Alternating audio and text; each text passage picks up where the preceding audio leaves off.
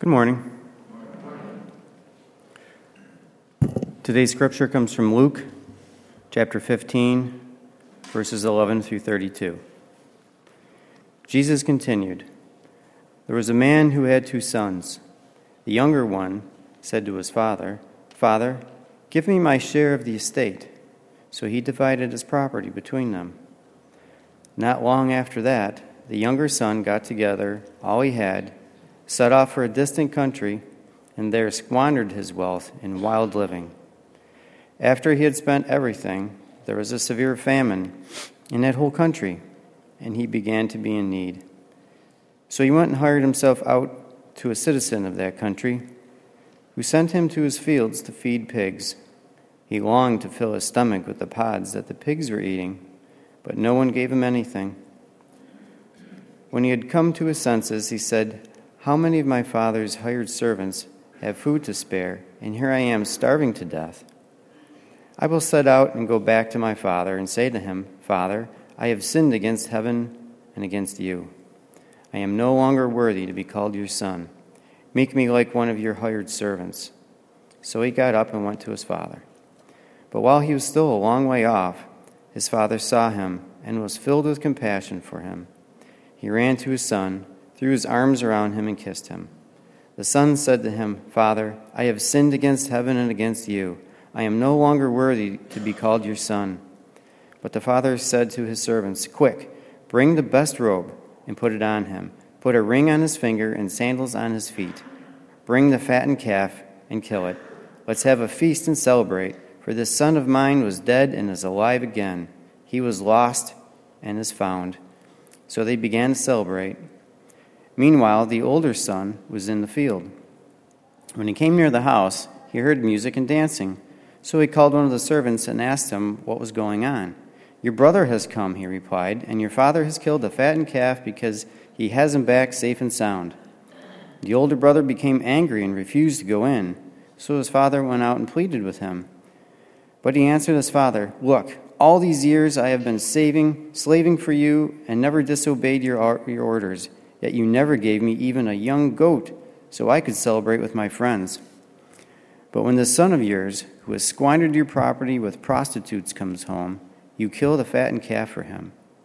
My son, the father said, you are always with me, and everything I have is yours.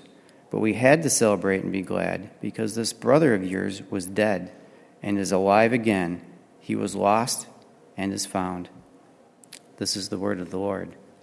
Thanks be to God. Will you pray with me?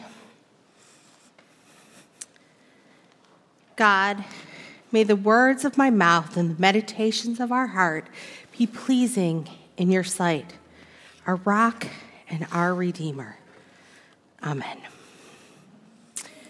So, defying gravity, breaking free. So, this past week, I spent some time learning about gravity as I watched in wonder and amazement as my plane took off, and I watched the hot air balloons in New Mexico get laid out on the field, filled with air, and break free of the hold of gravity and soared into the New Mexico sky. So last week, Pastor Scott began the series by introducing us to a rich young man who couldn't break free from the financial gravity and accept Jesus' invitation to become a disciple. He couldn't or would not submit one area of life to Christ his wealth. So today we consider another rich young man who appears in the Gospels. He's a character in the parable Jesus told about a loving father. He's the younger of two sons who feels financial gravity with such a force that he goes to his father and he asks for his inheritance early. Can you imagine how that conversation went? The shock that the father and the family must have been in. The audacity for that son to announce that his father was living too long and he didn't want to wait. My brother and I have a competition going on. There is a table at my mother's house that was my great grandmother's, and both my brother and I wanted. So we have our names on pieces of masking tape. and when we go, we stick our name on the bottom of the table. And when the time comes, whoever's name is on the top gets the table. My mom was not happy when she found out we were doing that. Yeah. So the son, right? The son goes to his family and says, regardless of what care you may need in the future or how you want to spend your hard earned money, I want my peace now. Parables often place people in particular scenarios that make their point clear. This young man wanted to pursue fully the kingdom of self. He must have felt like he was the king of the world as he set his course and began to experience the pull of those distant lands. Having spent his life in that fairly confined space, he was excited to begin a real adventure. What he didn't know was that he was about to be sucked into a black hole. A black hole is a place in space where gravity is so great that nothing can escape its pull, not even light. That's why black holes can be felt, but not seen. That effect is so dramatic. The kingdom of self is full of black holes, and for most of us, myself included, we have trouble escaping that feel and that force of black holes. And for many of us, that black hole is our money. Our money in our lives that we can get sucked in by the wants and the desires. And we become confused by what we really need in life. For so many of us, money and the things it buys can produce a level of gravity for which we simply can't escape. We've all seen it happen. Look at lottery winners. We've seen ads on Google or our Facebook feed or advertisements for shoes that are on sale. That's my downfall. We want to be seen as what the world says is successful. So, most of us can understand this problem faced by the young man. He's anxious to be independent, but he was immature, and immature people have trouble handling money. His vision was limited to a brief few hours into the future. It says here in, in verse 13, He's been ready. And it says, Soon after the younger son gathered everything together and took a trip to a land far away, he wasted his wealth through ex- extravagant living. He was anxious to be independent, but that immaturity led to a huge heap of trouble for him. His livelihood, his vision of living in the moment was short sighted, and he couldn't see beyond what was next. He was living large and loving life until it was all gone. He spent every last denarii that he had. He didn't know what to do, and so he makes his way up that familiar road because he was so hungry and desperate that he felt he would go back and ask his father for a job. And he was probably uncertain of what was going to happen. Have you ever noticed how such a large sum of money seems like a granite boulder that will withstand time until you discover that it's more like sand on a barrier island?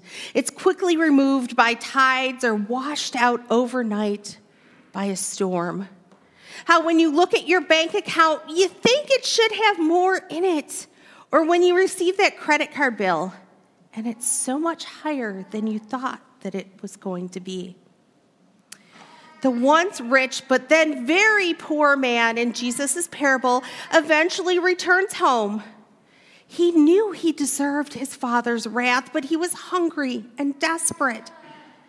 And as he walked up that familiar road home, he was amazed when we saw the old man running towards him. So at that time, men in Israel did not run to anybody. So you can think and imagine what that son would say. Oh, he's running, I'm in for it, right? He starts to prepare his defense. He's certain that he's going to be in trouble, but he doesn't realize the grace that his father had for him. Think of how that experience must have changed that son's character. The father restores him to the family. He puts a ring on his finger. He gives him a brand new robe. It's like he had been brought back into the fold. It was the kindness that the son never felt like he deserved. It's a forgiveness that he didn't merit. It was love and acceptance that he didn't think about. How that outcome changed that young man's life, how it changed his own spirit, how it transformed him from that selfish boy that we hear about in the beginning of the parable that young man died in that far off land, and a new young man was resurrected that day because of the generosity of his father. So I like to imagine that he now looked at the needs of others in a different kind of way, that that extravagant living that he had squandered all of his wealth on was no longer appealing to him. And being with his father and enjoying the company of his family and doing the will of his Father and being more gracious. And rather than just being the recipient of the Father, he was now a participant in what God and his Father was doing in the world. And he had a generous spirit about him. But just like that pull of financial gravity could have hold of any of us, we see it in our own prayer life. We pray throughout any given day and often our prayers are about receiving things that we hope for. Long for prayers for discernment about a decision, prayers for healing or reconciliation, prayers for good food and for an ability and strength to continue to live a life well. Perhaps, like me and you're a student, you prayed for good grades and good friends for your kids or grandkids and that they receive something from God rather than how we can serve God. Our desire, regardless of how well intended, is often to acquire or receive from God rather than serving God. Wonder how many times we actually pray as individuals or even as a church or a small group that God will teach us how to reach new people for Christ. How often do we ask God to help us to become kingdom builders with God and in the kingdom of God? How often do we ask God to show us how we can be a better neighbor, how we can serve the needs of the hungry and the lonely, and reach out to those who have gone off and lived those extravagant lives, or those who may be on the edge of life themselves? From my observation, the ratio of prayers for receiving would be a whole lot higher than those prayers to serve. There comes a moment of clarity for those of us who are followers of Jesus. And when we break free from that kingdom of self, we realize the joy that can come by helping another person, by coming alongside someone and journeying with them in life. A friend, a neighbor, a loved one's, our lives are changed when we break free from that financial gravity and from that sense of scarcity in life. We want to join God in changing the world. And we realize that we're called so much more. We're called to be the kingdom of God. There's a moment, an epiphany for Christ followers when we recognize the difference between being that beneficiary of God's kingdom and being a participant in God's kingdom. When you find yourself submitting your kingdom of self to the kingdom of God, good things begin to happen. The orientation towards God's kingdom is life altering. It creates an identity founded in generosity. Generous people see themselves, their lives, and their purpose differently than people whose lives are weighed down by financial gravity.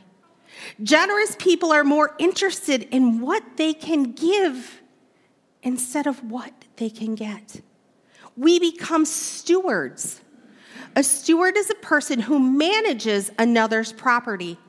Stewards have broad discretionary powers over how an account is managed or a household is run, but they know that primarily they are servants, looking not for their self interest, but to the welfare of the owner. Christ followers understand that we are stewards of a gift given to us by God.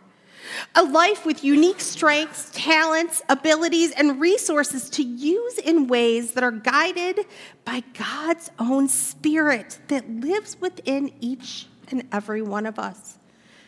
We do this to glorify and honor the giver of that gift. We see our life as caretakers of what is already God's rather than that it's ours. Most people in the United States live like owners. If I'm an owner, all that I have is mine. And there's a book called The Paradox of Generosity. Christian Smith and Hilary Davidson review the data and find that very large numbers of Americans, despite wanting to enjoy happy, healthy, purposeful lives, fail to practice the kind of generosity that actually tend to lead to happiness, health, and purpose in life. Something always gets in their way.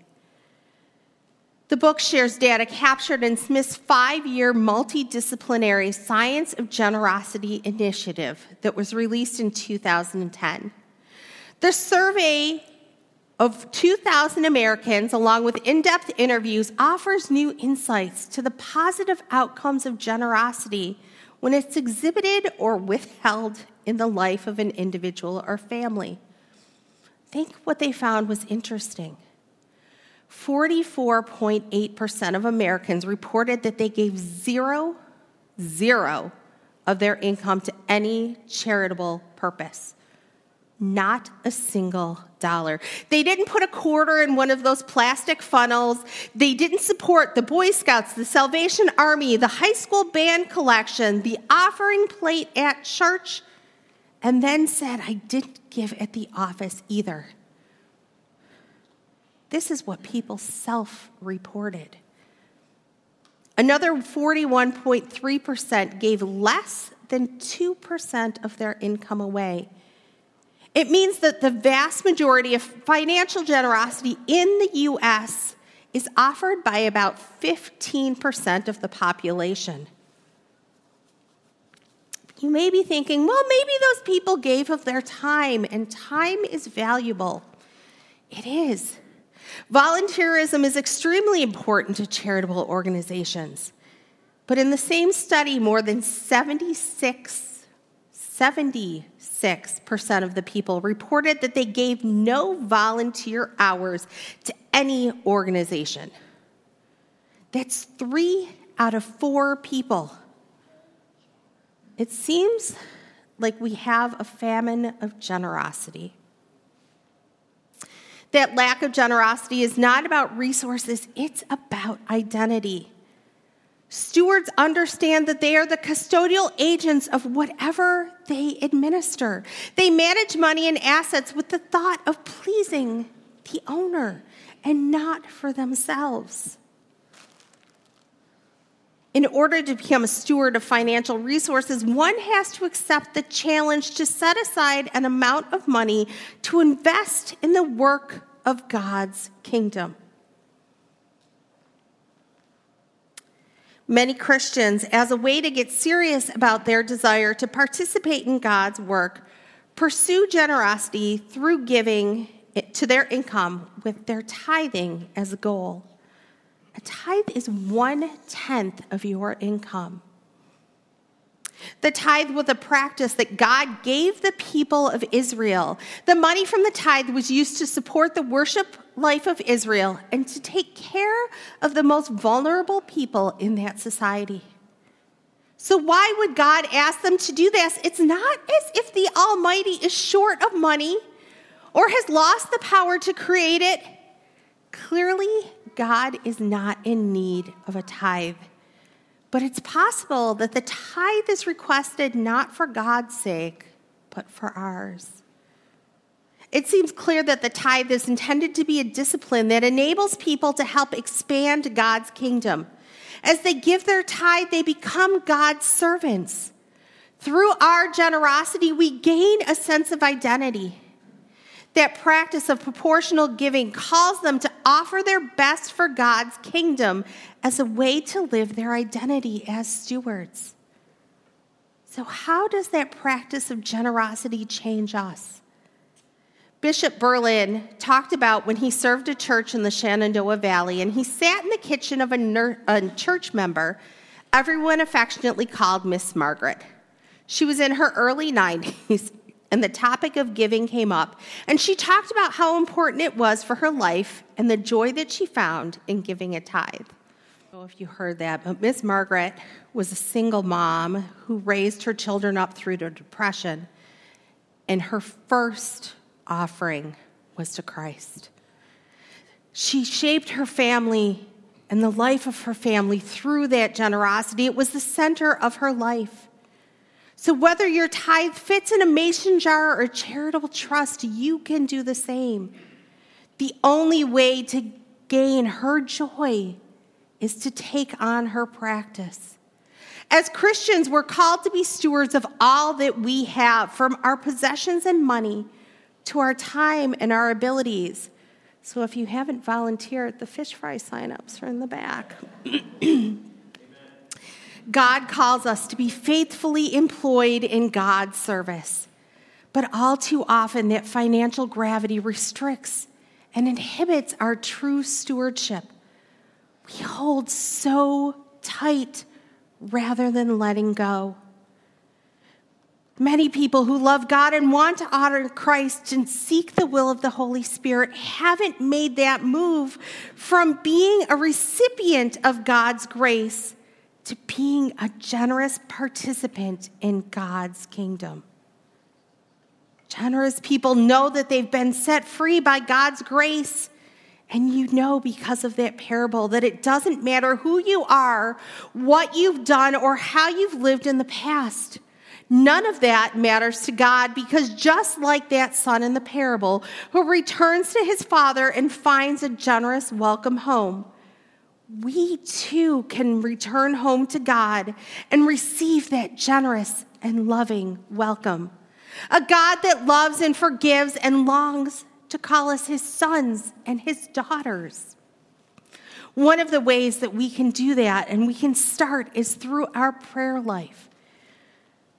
So, simple prayer, I'm going to offer you three things to say I'm sorry, thank you, and please. So I'm going to ask you that if you want to pray that prayer with me today, I'm going to invite you to do that in just a minute. And you don't have to say it out loud.